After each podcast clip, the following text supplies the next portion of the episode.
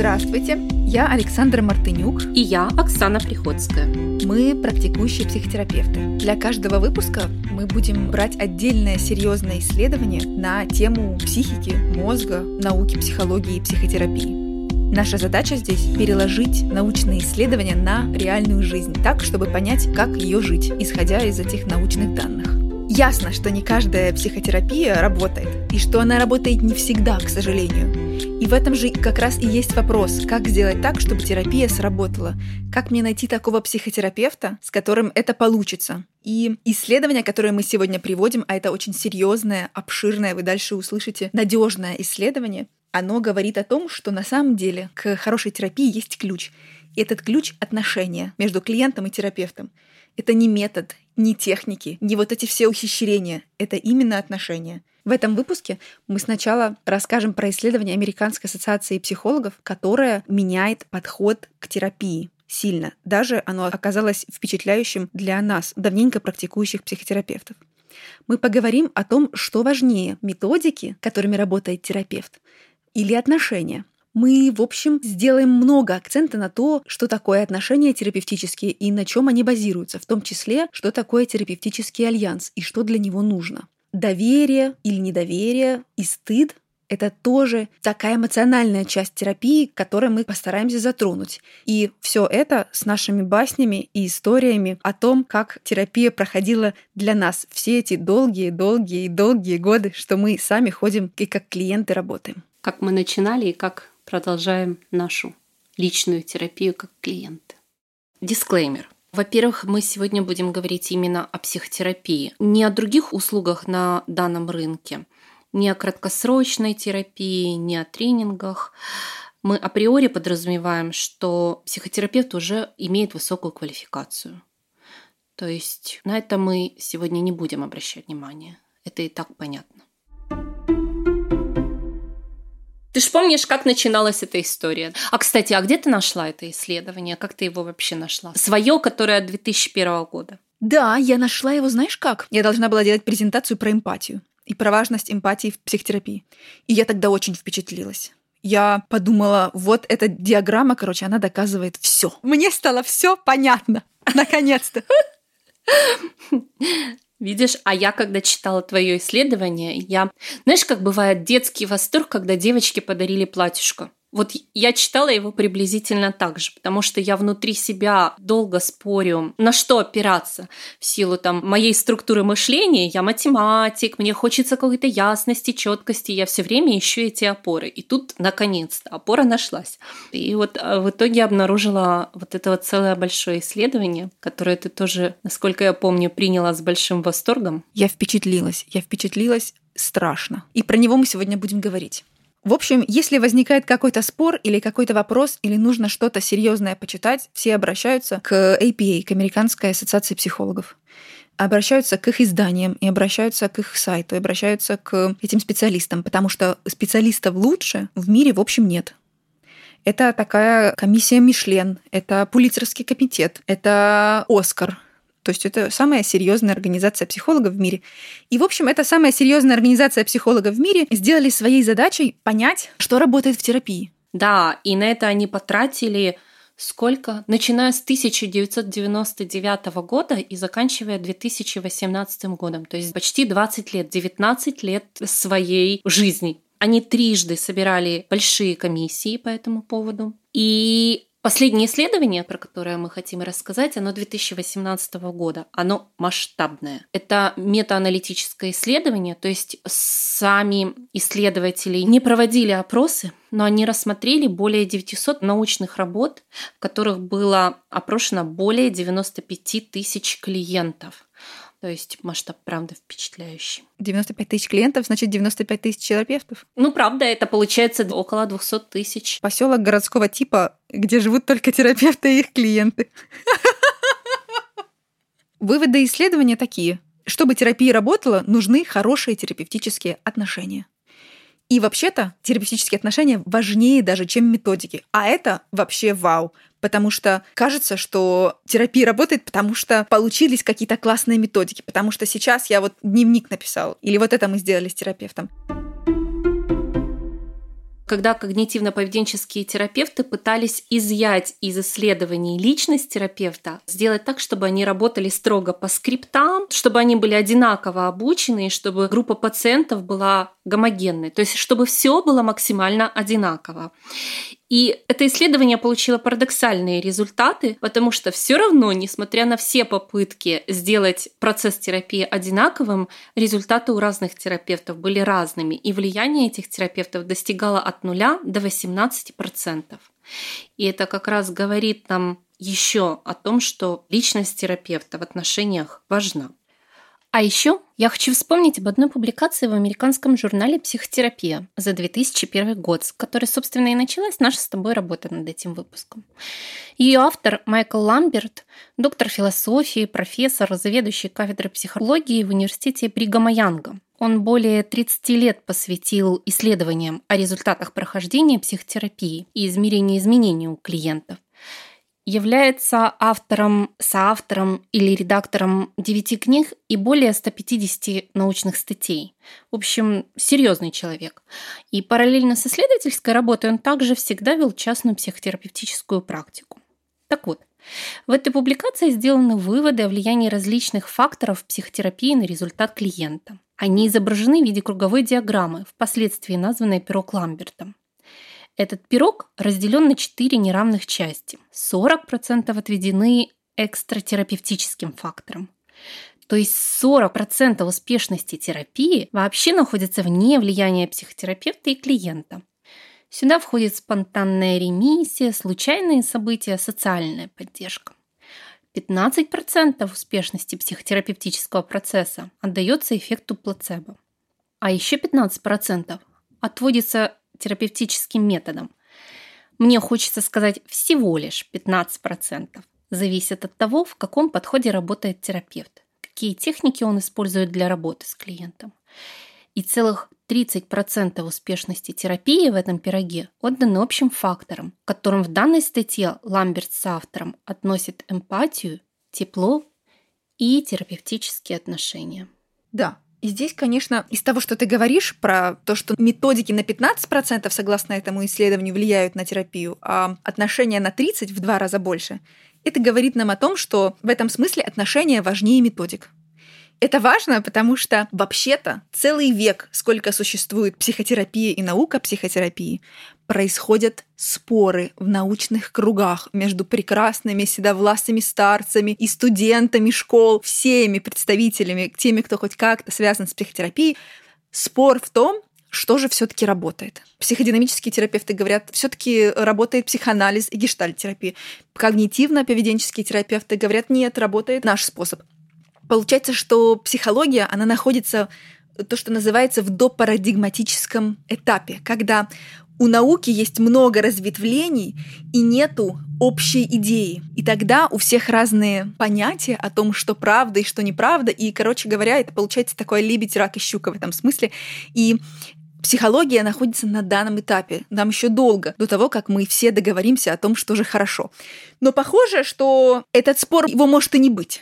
Потому что если методики не важны, а отношения, они же кроссмодально, они же просто существуют, их же нельзя вообще привязать к какому-то методу. Э, я думаю, еще, кстати, вот тоже вспомнила, что я училась сначала в гештальте, а потом какое-то время назад я закончила обучение в диалектико-бихевиоральном подходе, DBT. И ну, тоже слышен вот этот вот спор между конфессиями, между направлениями, ну вот даже в том, как нам излагают этот материал.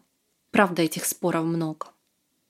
А я все пытаюсь внутри себя объединить эти разные подходы. Поведенческие терапевты, которые считают, что первично мысль, что сначала появляется мысль, а потом появляется эмоция. Так считают когнитивные психотерапевты. Ну, слово когниция, мысль. А психодинамические терапевты, гештальтисты и клиент-центрированные, и психоаналитики они считают, что сначала была эмоция, которая потом приводит к мысли. И, в общем, это не важно. Это какая-то внутренняя идея, из которой потом вырастают целые схемы работы, целые методики. И, значит, школы, огромное количество людей спорят, кто же прав. Даже я была какой-то частью этого спора, потому что у меня же есть эта история. Я была юна, я позвонила своему коллеге для того, чтобы спросить у него его мнение, потому что он параллельно еще и психиатр. И я тогда так не очень опиралась на свои психиатрические знания, и поэтому я позвонила ему, чтобы свериться диагностически. И я рассказываю ему, рассказываю, рассказываю о своих каких-то впечатлениях, описываю случай. А он, значит, так же, как и я поучилась гештальту, он поучился когнитивно-поведенческой терапии. И в ответ на мою историю он говорит мне, ну ты же понимаешь, что все это, то, что ты делаешь, не работает. Работает только поведенческая терапия. О, боже мой. Серьезно? Правда? Да. Я была в ярости в совершенной. Мне кажется, я положила трубку, и мне просто нечего было на это ответить. И этот спор, он же продолжается, он же никогда не заканчивается. В этом ценность исследования, которое мы сегодня выбрали. Знаешь в чем? В том, что работают не книжки, которые ты прочитала, а дело как раз в том, как складываются отношения между клиентом и терапевтом. Насколько терапевту удается быть теплым и принимающим, и подходящим, не слишком теплым, не слишком принимающим, таким, как мне надо, чтобы он был. Чтобы я чувствовала себя принятой. И чтобы я была готова с ним сотрудничать. Конечно. Насколько он может услышать клиентскую боль насколько он может, ну, мне нравится вот эта вот метафора, влезть в туфли клиента чтобы попробовать пройти его дорогой. И вот если такая возможность у терапевта есть, мне кажется, тогда альянсу быть. Давай про альянс поговорим. Какое тебе нравится больше всего определение? Что это за зверь? Ты знаешь, мне больше всего нравится я, когда готовилась к этому выпуску, я нашла, и мне ближе всего были слова про то, что альянс — это взаимные чувства и впечатления терапевта к клиенту и клиента к терапевту. То есть важно, чтобы этот процесс был двусторонним. Не будет так, если клиент переживает какие-то чувства теплые, а терапевт при этом относительно равнодушен, прохладен, может быть безразличен, не будет альянса, не случится он. А тебе? А я вот думаю в ответ на то, что ты сказала, что если терапевт равнодушен к тому горю или к той боли, которую приносит клиент, а он к ней равнодушен, если он никогда к ней не имел отношения, если это совсем не из его мира, Потому что искренность ее же не сымитируешь. И настоящее сочувствие его невозможно сымитировать.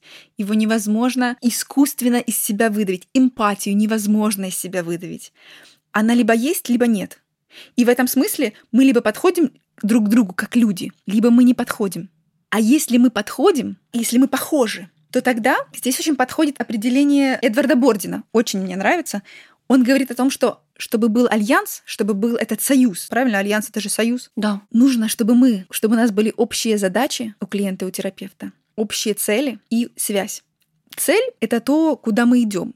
Как мы хотим, чтобы закончилась эта терапия. Вход в терапию может быть такой. Человек приходит и говорит, я идеальная, но мне нужно, чтобы вы исправили моего мужа. Угу. Да-да-да, это частая история. Бывает же, когда приходят в парную терапию, вот я привела там, допустим, мужа, вот вы с ним работаете, а я просто посижу, понаблюдаю в парной терапии. Ну или точно так же с детской или подростковой терапией. Да, такая терапия не будет работать, потому что, во-первых, допустим, если мама приводит дочку 16-летнюю, терапевта выбрала мама, у мамы есть доверие, у мамы есть клик с терапевтом а дочке может этот терапевт не подходить, во-первых. Во-вторых, заинтересованности у дочки может не быть вообще никакой. Это тоже не будет играть на руку отношениям. Доверие у этой дочки тоже может не быть к этому терапевту. Это, в общем, мама нашла дочке мужа. Ну, это то же самое, только мама нашла дочке терапевта. Он подходит маме. Или я пришла в терапию, потому что у меня фобии. А терапевт начинает работать про маму, расспрашивать про то, а какие отношения, а может, мама бросала, а может, страшно было. И если наши цели терапии расходятся, то, в общем, мы будем в разные стороны идти, и у нас не будет ничего получаться. Ну да, вопрос про маму будет вызывать в лучшем случае недоумение, а в худшем раздражение и сопротивление, правда. И диалог не будет случаться. Зачем ты мне этой ерундой мучаешь? Я пришла тут фобию полечить. Да, поэтому очень важно, чтобы задачи и цели совпадали. Помнишь, мы с тобой говорили, что еще порой приходится делать весьма глупые вещи. В терапии вообще все время приходится делать глупые вещи. Например, садиться на стул, пересаживаться. Разговаривать с пустым стулом, даже. Разговаривать с пустым стулом, да. Слушай, ну правда же, есть же люди, которые совсем не готовы делать какие-то вещи Я много лет сопротивлялась пересаживаться со стула на стул и разговаривать со своим там внутренним критиком или со своими мертвыми родственниками. Серьезно? Вот эти вещи. Да. Я говорила, я не буду это делать. Зачем это Ух делать? ты. А для меня это было самое любимое упражнение, с которого я начинала вообще свою психотерапию. Разговаривать Более- с пустым стулом? Да, более того, хочешь, я еще дальше расскажу. Моя психотерапия, первая, мой первый опыт психотерапевтический, он был онлайн. И, насколько я понимаю, на тот момент у моей терапевтки тоже не было опыта онлайн-терапии. Я ее нашла в сети. Это было 10 лет назад. Онлайн-терапия не была распространена. И я написала ей вообще вот так вот издалека и говорю, пожалуйста, возьмите меня в терапию. И мы так шли с ней вдвоем на ощупь. На тот момент, мне кажется, я еще даже не училась. Я не была еще студенткой гештальт-института. И дошло дело, она говорит, вот жаль, если бы мы сейчас были в реальности, я бы тебе сейчас предложила упражнение. А я догадалась, видно, я где-то читала, я говорю, это пустой стул? Ну, пересаживаться стол на стол. Он говорит, да. Я говорю, так в чем проблема? Сейчас я камеру дальше поставлю отсюда. Это было мое вообще любимейшее упражнение. В общем, я так ракурс отвела, камеру подальше поставила, и так я прям его в первые несколько лет терапии обожала. Мне это Я в своей жизни за 7 лет личной терапии как клиентка делала это упражнение, по-моему, один раз в жизни. Не, я очень люблю. Я пришла в таких клочьях, что у меня просто, видимо, не было сил сопротивляться этому А, упражнению. То есть это получилось случайно. Терапевтка сказала, ну делай. И я, покуда мне уже вообще нечего было терять в эту секунду своей жизни, было ощущение. Ну, ну ладно уже, бог с тобой. Сделай уже я твое упражнение. А я знаешь, какой вид терапии всегда относилась к нему с большим подозрением? Я угадаю. Арт-терапия. Да. Ну, не как специалист, как человек. Как человек, потому что сначала я думала, что мы делаем всякую ерунду, а потом я поняла, что терапевт, ну, я вообще ходила к ней на групповую терапию, а потом она ввела различные арт-терапевтические элементы. И я потом говорю, ты же про меня все будешь знать благодаря вот этому. Я сейчас ерунду какую-то нарисую, а ты все опять узнаешь. А, у тебя была идея, что она проберется к тебе в мозг с помощью Ну, прям такая, бессознательного. да, да, да, да, да. То есть даже, может быть, то, к чему я была не готова, но эффект, конечно, впечатляющий. Вот если смотреть на это глазами специалиста, то, конечно, круто. Да, меня, чтобы затащить в арт-терапию, я должна очень доверять этому терапевту. Ну, потому что у меня склад ума такой аналитический, скорее. Поэтому вот эти все, скажем, в кавычках, да, глупости, танцы, терапия, арт-терапия, музыка-терапия, возить по песочку грабельками, я всему этому внутренне сильно сопротивляюсь. И даже при том, что часть моя образованная знает, что это великолепные методы, которые потрясающе работают, мне все равно очень сложно себя заставить это делать. И поэтому доверие к терапевту, который меня сейчас попросит грабельками поводить по песочку, у меня должно быть огромное. У меня же есть история про то, как я приехала на один из обучающих семинаров психологических. И психотерапевты, в общем, знают такой формат, потому что он в обучающих программах всегда очень модный. Там только будущие психотерапевты. Город психотерапевтов. Да, это то, что вы говорите, только маленький, так, на 200 человек. Гостиница. Они снимают большую базу, и психотерапевты постарше немножко лечат тех, что помладше. Э, В этот момент я очень помладше, это мой первый раз, я приезжаю туда, я мало что вообще понимаю про психотерапию, мне дают психотерапевтку, которая там на год дольше меня училась, то есть тоже не особо что понимает про психотерапию. Туристическая база, чайки, море. Мы сидим под каким-то кустом на этих раскладных стульях, работаем психотерапию.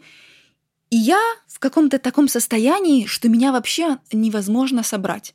Ну, то есть из меня льется такое количество эмоций и переживаний, что вообще их в себя вместить терапевт не может. И я не думаю, что я оказываюсь очень вменяема, ну, там, чтобы осознавать что-то, чтобы что-то анализировать, чтобы о чем-то таком серьезном говорить. Из меня просто выходят сырые эмоции.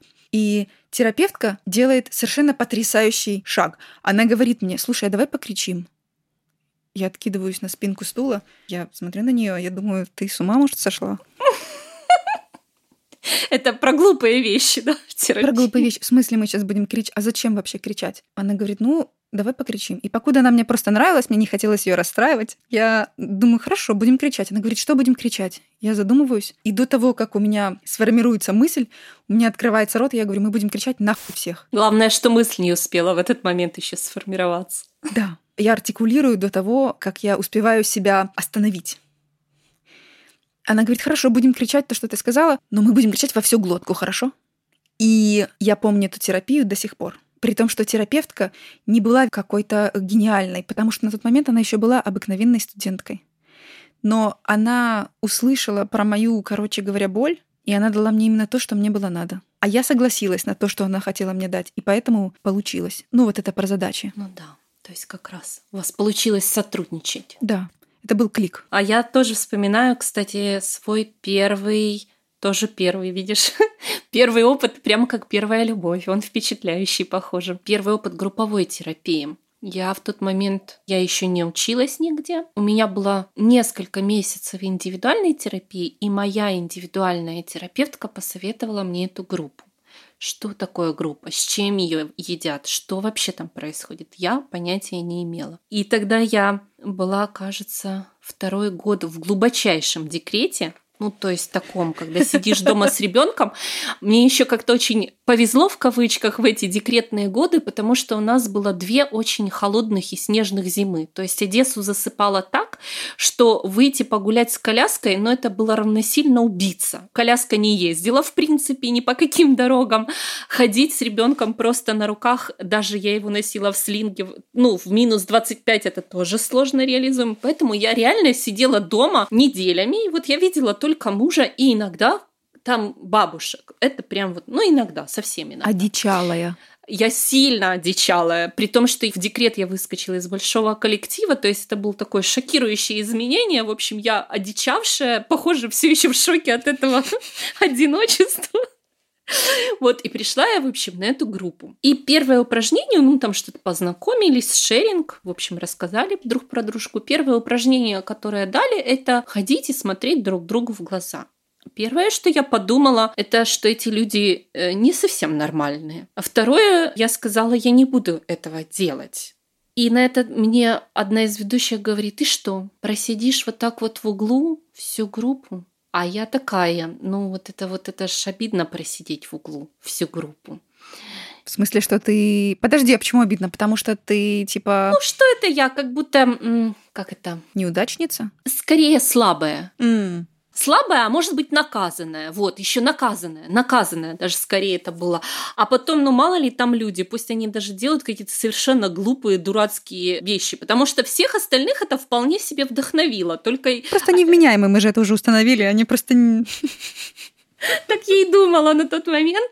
А они уже люди были с опытом разного количества и обучения, и психотерапии. Вот, и думаю, ну, попробую таки быть. И вот это попробую таки быть, оно, кстати, случилось, потому что их порекомендовали. Вот что интересно. То есть мой альянс с ними сложился через рекомендацию. И у этого упражнения было очень интересные результаты, потому что мне казалось, я себе хожу, смотрю на людей, а когда люди давали обратную связь, я, кстати, тоже не знала, что люди после после упражнений дают еще и какую-то ужасную обратную связь.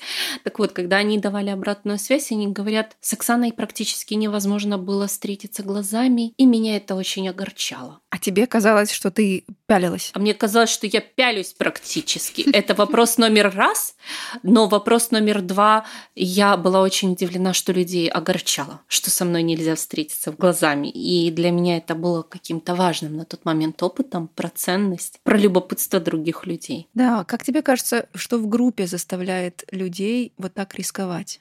И идти на вот эти эксперименты? Ты знаешь, меня, наверное, в тот момент, меня еще помимо этого еще отчаяния было много в том периоде жизни. И мне кажется, сейчас для меня это часто про драйв, про какое-то любопытство, а что из этого получится. Но там было больше отчаяния. Вот тот первый опыт, он больше от безысходности. Ах, как я хочу в группу. Да, это правда.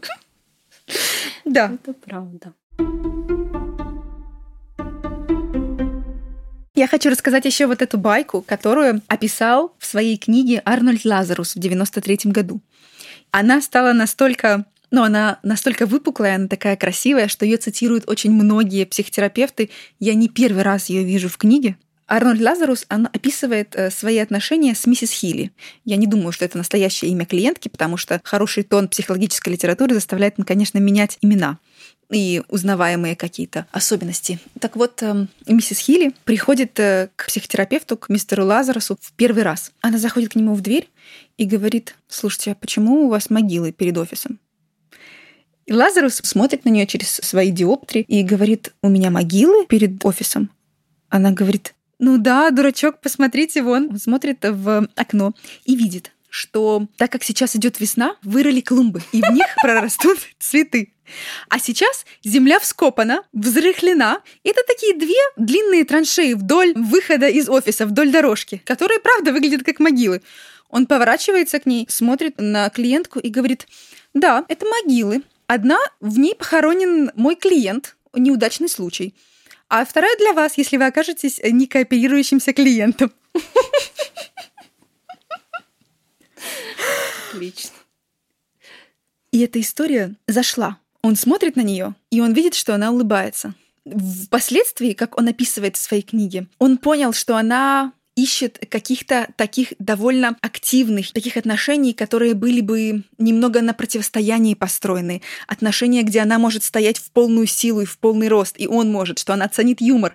И поскольку им удался этот первый контакт, то они уже друг к другу подошли, случился клик, случился контакт еще до того, как она села вообще в кресло рассказывать, в чем ее проблема. И вот это магия, вот это терапия, которая будет работать.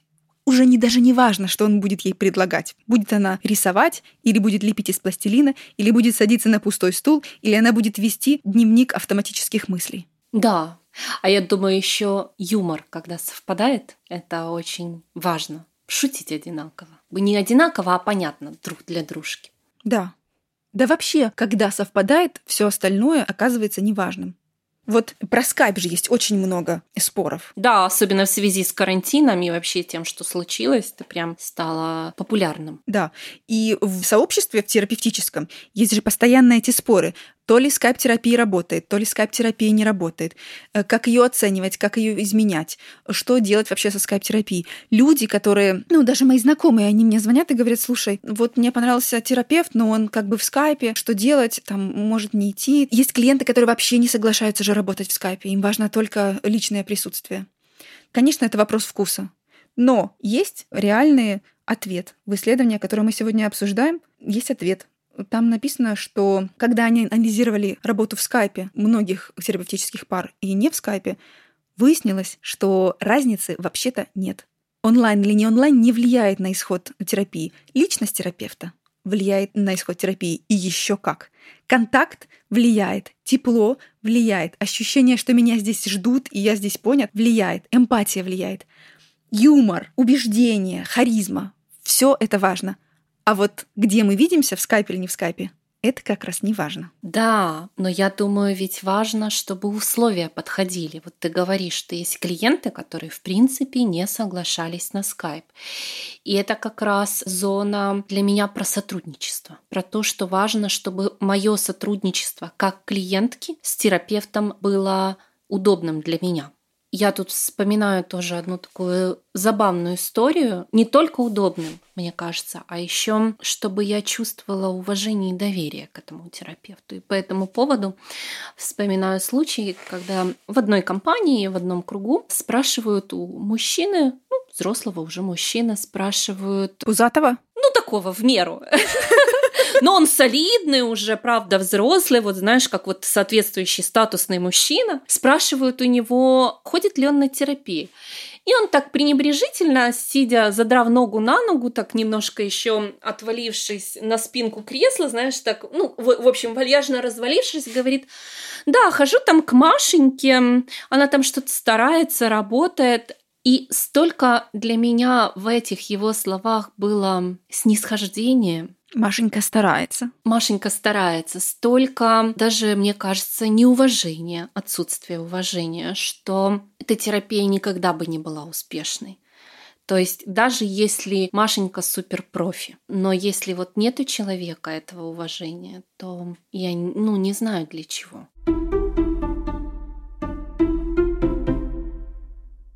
Если союза нет, терапия не будет работать. Мне прямо красной линией нужно это, хочется это сказать Если сплоченности нет, терапия не будет работать. Это же не я придумала, это я цитирую исследование, о котором мы сегодня говорим. И Майкл Ламберт, о котором мы сегодня уже не первый раз упоминаем, который посвятил жизнь, в общем, исследованиям терапевтических отношений и был главой комиссии APA, который проводил это исследование, он написал книгу «Предотвращение терапевтических ошибок». Я почитала интервью, которое он давал после того, как вышла книга. И он там приводит какой-то впечатляющую для меня статистику. Он говорит, что значит, э, взрослые пациенты в процессе терапии ухудшаются в 8%. То есть 8% людей выходят из терапии не улучшившиеся, а возможно даже хуже. Но есть оговорочка. Оговорочка такая, что здесь же включены и факторы окружающей среды. Ну, то есть пока я была в терапии, кто-то умер, или я развелась, или потеряла работу, или что-то случилось. То есть жизнь ухудшилась. Да, это не связано с терапией, но, конечно же, если меня тогда замерять линейкой, мое ощущение будет хуже в конце терапии, чем в начале терапии, просто потому что жизнь стала хуже. Но также есть и терапевтические факторы, которые влияют на ухудшение клиентов терапии. И это связано всегда с опытом отвержения от терапевта. И это же не обязательно реальное отвержение. Это же может быть ощущаемое отвержение. Ну, то есть терапевт посмотрел в телефон, я подумала, что он мне не рад. Или терапевт э, что-то сделал, и мне кажется, он меня не понимает, он меня осуждает вот когда я чувствую себя непонятым, неважным, пренебреженным, я тогда не буду улучшаться. Терапия помогать не будет такому клиенту. Или когда, допустим, у меня с терапевтом очень разные религиозные взгляды, или мы выросли в настолько разных культурах, что нам сложно друг друга понять. Знаешь, даже нет, допустим, основания для общего юмора. То есть мы в детстве смотрели часто в это попадают иммигранты, которые приезжают в другую страну, и оказывается, что их коллеги в детстве смотрели другие мультики и смеялись другим шуткам, и у них были другие забавы. И тогда вот этого пространства человеческого для юмора не остается там, где можно пошутить, понятно друг для друга, да. Слушай, ну есть же таких категорий людей огромное количество. Например, люди, которые употребляют какие-то вещества, зависимые, в общем. Ну нельзя зависимому идти к тому, кто никогда ни капли в рот. Да. Ну, нельзя. Это будет вредно. Про ориентацию мне еще хочется сказать. Мне кажется, так часто люди попадают к тем, кто не может их понять. Можно попасть в такую ловушку, где ты повторяешь травму свою. Ну вот если, мои, допустим, родители не принимают меня с моей особенностью, допустим, да, то я нахожу себе терапевта, я могу бессознательно прийти к терапевту, который тоже не принимает меня с моей особенностью. И я, получается, снова поранюсь. Это очень больно. Да. Особенно, мне кажется, это сложно обнаружить, когда это неявно, когда терапевт делает вид, что он принимает эту часть, или же когда терапевт даже сам до конца не осознает, что он не принимает. Это одна из причин, почему терапевтам так важна личная терапия и супервизия. Знаешь, порой опытные клиенты спрашивают у терапевта, есть ли у вас терапия, есть ли у вас супервизия. Это хороший вопрос. Ну вот хотелось бы вернуться к нашему исследованию. Одним из пунктов, когда исследователи пытались разделить терапевтические отношения на составляющие, они выделили 16 компонентов. И 9 из этих 16 компонентов они признали существенно влияющими на терапевтические отношения. И вот еще одним из этих компонентов было получение обратной связи от клиента. И часто препятствием к получению этой обратной связи становится клиентский стыд. То есть, когда терапевт что-то спрашивает, ну, допустим, как вам было, а клиент говорит, все хорошо. То есть невозможность по каким-то причинам быть честным. Да, но видишь, в отношениях невозможно быть честной либо когда слишком много стыда, либо когда нет доверия. И эти факторы, они, конечно, сильно взаимно переплетены в отношениях, и они делают меня несвободной тогда нет возможности говорить правду, говорить спонтанно, говорить естественно и удовлетворять те потребности, которые, в общем, я пришла удовлетворять в терапии. Поэтому давай так. Как начать доверять? Проверять. Сделать шаг навстречу терапевту, посмотреть, как он отреагировал. Понравилось? Хорошо. Не понравилось? Сказать.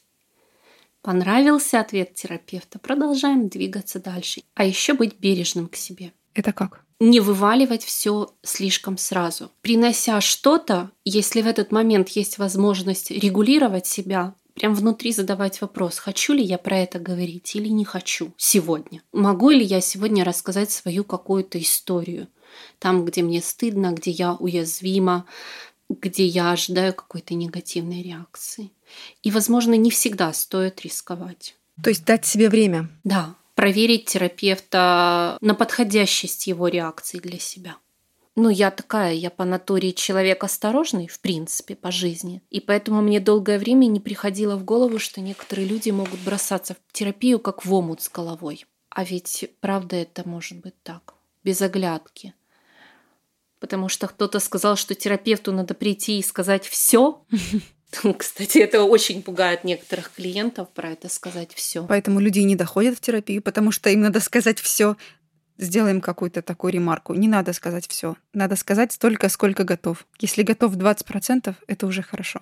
Да, мне кажется, даже иногда 5% бывает большим шагом. Даже порой написать э, сообщение терапевту – это уже огромная работа. И я думаю, что уже за это стоит себя уважать. Я когда-то слышала историю, это не история моей пациентки, я слышала историю о клиентке, которая приходила и молчала. И она приходила и молчала 10 где-то встреч.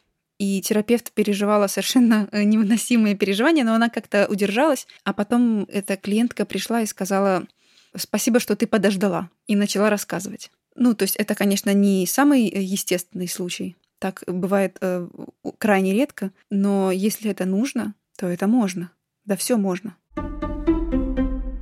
Как справляться со стыдом, который возникает в терапии? Он возникает неизбежно его надо приносить и обсуждать с терапевтом. Но мне все-таки здесь еще важно сказать, что стыд в терапии неизбежен. Да. Ну, то есть нет такой терапии, в которой ты не чувствуешь стыд за то, что ты делаешь, потому что это само по себе очень стыдное действие. Приходить к другому человеку незнакомому, разворачивать ему душу, все свои сложности ему рассказывать, даже те, о которых я в себе не признаюсь. Я даже думаю, знаешь, стыд от чего может возникать? Просто от э, самой непривычности этого процесса.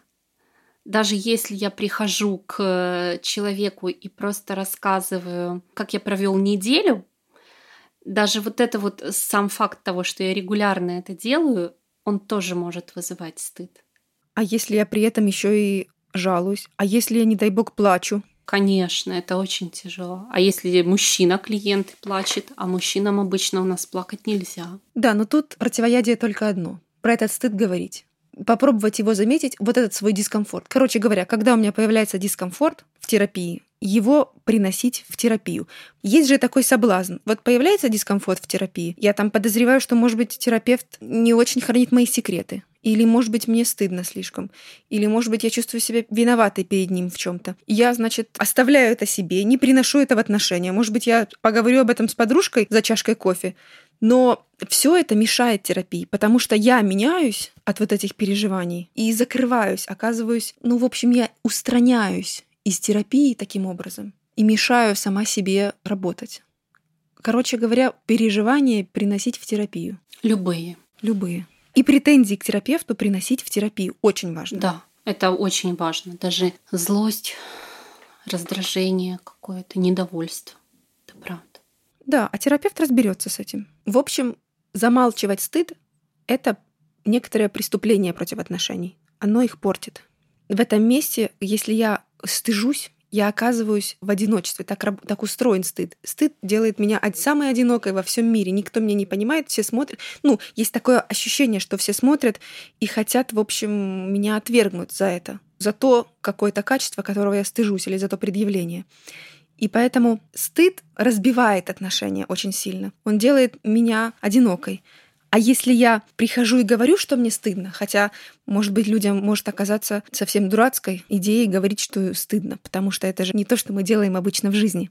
Но ну, в да. терапии это очень хороший ход когда есть возможность прийти на следующую сессию и сказать, слушай, я всю неделю ходила и мучилась и чувствовала, что я как-то слишком рассказала, и я волновалась, может быть, ты вообще меня осуждаешь. Потому что в этом месте мы снова оказываемся в отношениях. В этом месте появляется возможность для терапевта ну, разрушить эту ужасающую фантазию и сказать, слушай, да, ну, неправда все это. Я вообще не осуждала, я ну, какие-то вещи, которые правда, там, может, я сочувствовала или, может быть, что-то такое. А может, растерялась. Да, часто такое бывает, что это действительно трудности перевода.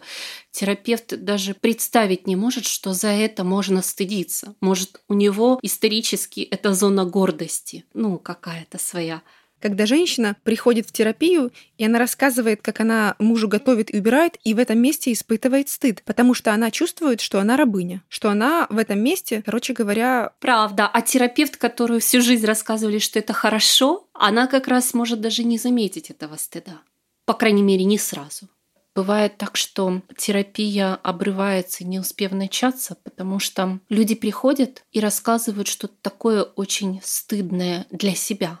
Вот важно, что это было стыдное для себя. Терапевту, напротив, может быть вообще не стыдно, а человеку стыдно. И он как раз не выдержал вот этого пошаговой проверки, и все, и даже во второй раз может не появиться, потому что объем стыда такой, что его невозможно пережить с точки зрения меня как терапевта, когда я сижу напротив клиента, я же вижу какие-то признаки стыда, смущения, все равно я их замечаю. И если я задаю вопрос, мне очень хочется, чтобы клиент смог на него ответить как можно прямее. Ну, то есть, если я задаю вопрос, что с тобой, чтобы человек попробовал на это действительно ответить. Меня это правда интересует. Потому что бывает, люди думают, что это условно формальный вопрос, который, как мы встречаемся где-то там на вечеринке и спрашиваем «Привет, как дела?». На самом деле нас не волнует, как у того человека дела. Ответ всегда поддается такому количеству фильтров, ну как в жизни, на то, насколько он умный, на то, насколько он уместный, на то, насколько я звучу сейчас хорошо, насколько, ну вот я смотрю на человека, я думаю, сейчас ему говорить это или не говорить. А ведь в терапии, ну это то, что аналитики изобрели, метод свободных ассоциаций. Думаю, что это же очень освобождает, когда ходишь в терапию. Об этом важно помнить, что терапия становится хорошей тогда, когда я пользуюсь методом свободных ассоциаций. На человеческом языке это значит ляпаю все, что приходит в голову. Все, что в голову приходит, да, правда, это важно стараться. Ну, стараться здесь тоже такое слово. То есть я, правда... Не запрещать себе ляпать. Пробую, да, не строить себе барьеры. И тогда терапия будет идти лучше. Вообще, мне кажется, очень легко представить. Сейчас я попробую ломать немножко стереотипы.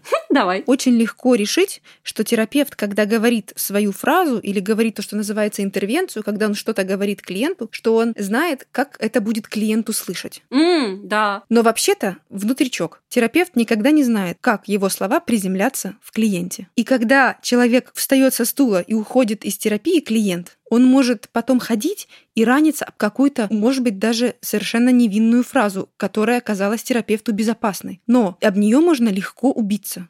И я точно знаю, что такое происходит там и в моей терапии, и в терапии моих знакомых. Можно убиться обо все, что угодно. Ну, в смысле убиться. Почувствовать стыд, почувствовать вину, почувствовать, что меня не поняли, почувствовать, что здесь... Отвергли. Отвергли, мне поставили диагноз, все что угодно нельзя оставаться с этим одному. Когда я остаюсь с этим пораненностью одной, я себя из отношений этих вынимаю.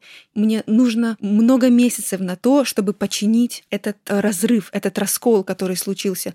А вообще-то, если прийти на следующую сессию и сказать, слушай, а что ты имел в виду? Что ты имел в виду? Скажи мне. Может оказаться, что этот контакт можно починить одной фразой, когда терапевт говорит, в смысле? А ты так поняла? Да я вообще это не имел в виду. Ну, потому что терапевты не боги. Их легко возвести в этот ранг, что терапевт знает все, что он говорит. Терапевт прекрасно понимает, как я отреагирую. Терапевт сканирует меня и видит, значит, мой затылок. Ничего такого. Терапевт. Терапевт на протяжении сессии ведет клиента в определенном направлении, в котором знает, куда ведет. Ну, есть же тоже такая идея. А на самом деле, мне кажется, это часто работа по исследованию осторожному территории окружающей все в тумане, и вот мы постепенно достаем из этого тумана какие-то части. Это моя терапевт. Она говорила, я так всегда удивляюсь. Мне кажется, я сейчас такое скажу, будет такая интервенция, человек все поймет. Человек ничего не понял и даже не заметил, что она сказала. А потом она внезапно говорит, а вот тут я говорю случайно, вот небо голубое. Приходит человек на следующую сессию и говорит, да меня у меня просто шаблон разорвало. Потому что никогда не знаешь, как в другом человеке приземлятся слова. Но есть еще кое-что, что нужно, чтобы терапевтические отношения и обещанное исцеление могли случиться. При условии, конечно, что люди уже друг другу подходят. Это та форма, в которой терапия происходит, потому что форма во многом определяет содержание. Без хорошей формы наполнение хорошее тяжело возможно. И здесь мне хочется поговорить про терапию онлайн, потому что это сейчас так важно. Тут, конечно, мы называем ее скайп-терапией, потому что так исторически случилось. Это жаргонный такой способ называть онлайн-терапию скайп-терапией. Ну, тут, конечно, не про то, какая программа, а про то, что мы не сидим в одном кабинете. Мы созваниваемся через километры. Ну вот э, ты же много в скайпе работаешь. Угу. А это огненная тема. Хм. Особенно на фоне кризиса коронавирусного. Да, а в скайпе я, кстати, начинала работать еще тогда, когда никто про него не слышал. Сначала как клиентка, а потом уже как терапевт. Тогда еще все считали, что в скайпе терапия – это не терапия. И многие кривились, говорили, да ну, что это. На сегодняшний день взгляды уже меняются. Помнишь, на всеукраинской конференции мы слушали с тобой доклад по поводу скайпа. И, кстати, одно из таких интересных замечаний, которое там было и с которым я согласна, важно работать на большом экране. То есть, когда клиент включает терапевта, важно, чтобы терапевт не был маленьким квадратиком в телефоне. Ну, хотя бы планшет, а лучше ноутбук или большой монитор. Чем это чревато, если у меня терапевт в телефоне? Мне кажется, что это чревато переживать терапевта как приложение, как чат-бота такого. Ну, говорит там и что-то и говорит. То есть нет соразмерности размера. Надо, чтобы размеры терапевта были похожими на то, какими они могут быть в жизни. Особенно, если этого терапевта никогда в жизни не встречали. Но это особенно важно. Я пишу всегда перед первой встречей кто бы ко мне ни пришел, у меня всегда есть фраза «будем созваниваться, но не с телефона. Должен быть большой экран». Я пишу обязательно, вроде тоже очевидное правило, но что вы должны обеспечить себе конфиденциальность. То есть находиться в таком помещении, чтобы больше никто там не находился, там, где вас никто не может подслушать. Это важно. Не звоните из кафе. Звоните из кафе, да, или с людной улицы, потому что там, где люди ко мне приходят в кабинет, я обеспечиваю этот процесс. А если мы работаем в скайпе, то я уже на той стороне не могу обеспечить. Я даже слышала случаи, что люди звонят терапевтам, э, будучи за рулем. Представляешь? Именно за рулем. То есть едут за рулем, ведут машину. Не то чтобы припарковались и стоят. Но это вообще не терапия. Ну невозможно же.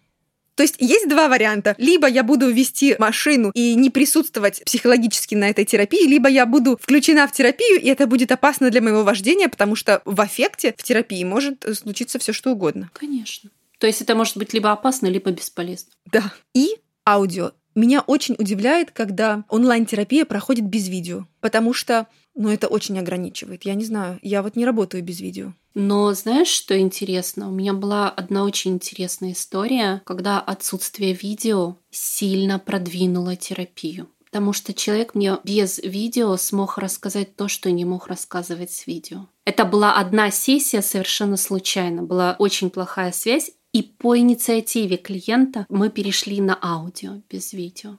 И это прям был какой-то переломный момент. В этом смысле есть целая категория людей, которым онлайн-терапия гораздо безопаснее. Потому что если сближаться тяжело, если терапия кажется опасной и немного ужасающей, то вот эта красная кнопочка, которую можно выключить в скайпе, она очень успокаивает. Потому что я знаю, что это можно все отключить, это можно все мгновенно закончить. И все же таки существуют отягчающие обстоятельства для терапии. Это то, что называется смешанные контексты. Кому нельзя ходить на терапию, даже если мне этот специалист всячески подходит и нравится? Не стоит быть клиентами одного терапевта, если между вами есть какие-то близкие отношения. Например? Например, муж и жена. Не стоит ходить к одному терапевту. Очень близкие подруги. Не стоит ходить к одному терапевту. Сестры. Не стоит ходить к одному терапевту. Почему? Потому что, во-первых, много соблазна обсуждать терапевта за рамками сессий, и тогда это объединяет терапевтические отношения. Это номер раз. А номер два в случае возникновения конфликтов между, допустим, мужем и женой, становится сложным доверять терапевту. А точно ли он не занимает или она не занимает сторону моего партнера? А точно ли он не рассказывает волей-неволей какую-то информацию той стороне, с которой я сейчас в конфликте. Это тогда нарушает безопасность. А еще смешанные контексты — это когда у нас есть прошлое. С терапевтом. Да, с психотерапевтом. Например. Мы учились в одной школе, потом жизнь нас развела, а потом внезапно мне нужен терапевт, и я вспоминаю, что моя бывшая одноклассница терапевт, и прихожу к ней в терапию. А еще, особенно если мы живем в маленьком городке, это кошмар. Это кошмар, потому что терапевт не оказывается незаинтересованным лицом, он не оказывается новым человеком в моей жизни. Я прихожу к нему, и у него уже есть про меня представление. И, во-первых, я как-то этим представлениям стараюсь соответствовать или их поломать. Это вызывает огромное количество напряжения и портит мою терапию. А во-вторых, появляется какое-то количество тем, которые невозможно обсуждать. Например, подростковый возраст — совершенно отвратительное время с 12 до 17 лет. Вот эти старшие классы — это же кошмар. Это целый кладезь травм, где меня не принимали или травили за то, что было полновато, или была не самая красивая. Ну, в общем, в этом месте, в подростковости, очень много психологических каких-то напряжений хранится. Их нужно обсуждать. Про них хорошо бы горевать или злиться, а представь себе, если мой терапевт знает всех этих людей, о которых я рассказываю. Это жуть. Это такая несвобода. Это целый кусок моей жизни, целый кусок моего психического континуума, который невозможно принести в терапию. Это очень ограничивает. Это осложняет ситуацию. Да, это осложняет. Это хуже, чем если терапевт оказывается не знаком с моим прошлым и не знаком с моими э, знакомыми. Что, Саша, мы, похоже, к итогам подошли. Подведем итоги. Тра-ла-ла-ла-ла.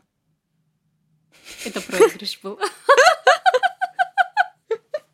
Давай расскажем нашим слушателям очень коротко, что надо для того, чтобы терапия получилась. Значит, самая важная мысль сегодняшнего дня в том, что отношения с терапевтом должны быть хорошими должна случиться связь, должен случиться контакт, должно быть ощущение, что терапевт мне рад, терапевт меня понимает, и терапевт принимает меня с моими странностями. Это самое важное. Да. И поэтому важно искать не просто специалиста, важно искать человека. Образованный профессионал, потому что мы помним, что мы говорили само собой разумеющееся, что терапевт имеет хорошее соответствующее образование в данной сфере. Так вот, хороший образованный специалист должен быть вам симпатичен как человек. И не стоит разочаровываться в методе или вообще в психотерапии в целом, если вдруг вам не случилось с первого раза найти своего человека. Ищите дальше, просто пробуйте. Важно быть готовым сотрудничать с психотерапевтом. Очень важно, чтобы этого терапевта выбрал именно я, не кто-то за меня, не кто-то мне посоветовал, не моя подружка ходит, и поэтому я пойду, а именно этот человек. И, в общем, если я прихожу к этому терапевту, то я принимаю, что мы будем вместе с ним делать. Да, и теми способами, которыми мы вместе это с ним будем делать, то есть работать. Важно, чтобы клиент был готов точно так же работать в терапии трудиться. Мне важно сказать, что по правилам хорошего тона любого разговора, который претендует на научность, ссылки на то, что мы сегодня обсуждали, на исследования и на статьи будут в описании этого выпуска. Да. А еще мы хотим напоследок задать вам несколько вопросов для размышления. Скажите, пожалуйста, есть ли вы уже в терапии? Есть ли какие-то места, которые вы понимаете про себя, но по каким-то причинам в терапию принести не можете? Понимаете ли, почему так случается? А если вы еще не в терапии, но смотрите в эту сторону, понимаете ли, что вам мешает ее начать? Хорошо было? Да. Это был мой последний вздох. Все? Ну, типа, в добрый путь. Выбирайте терапевта по ощущениям. По зову сердца. По зову сердца. Спасибо, что слушали нас. Вы очень нам поможете, если поставите оценки в iTunes или расскажете об этом подкасте тем, кому он может быть нужен или полезен, или вообще всем. До следующих выпусков. Пока. Пока.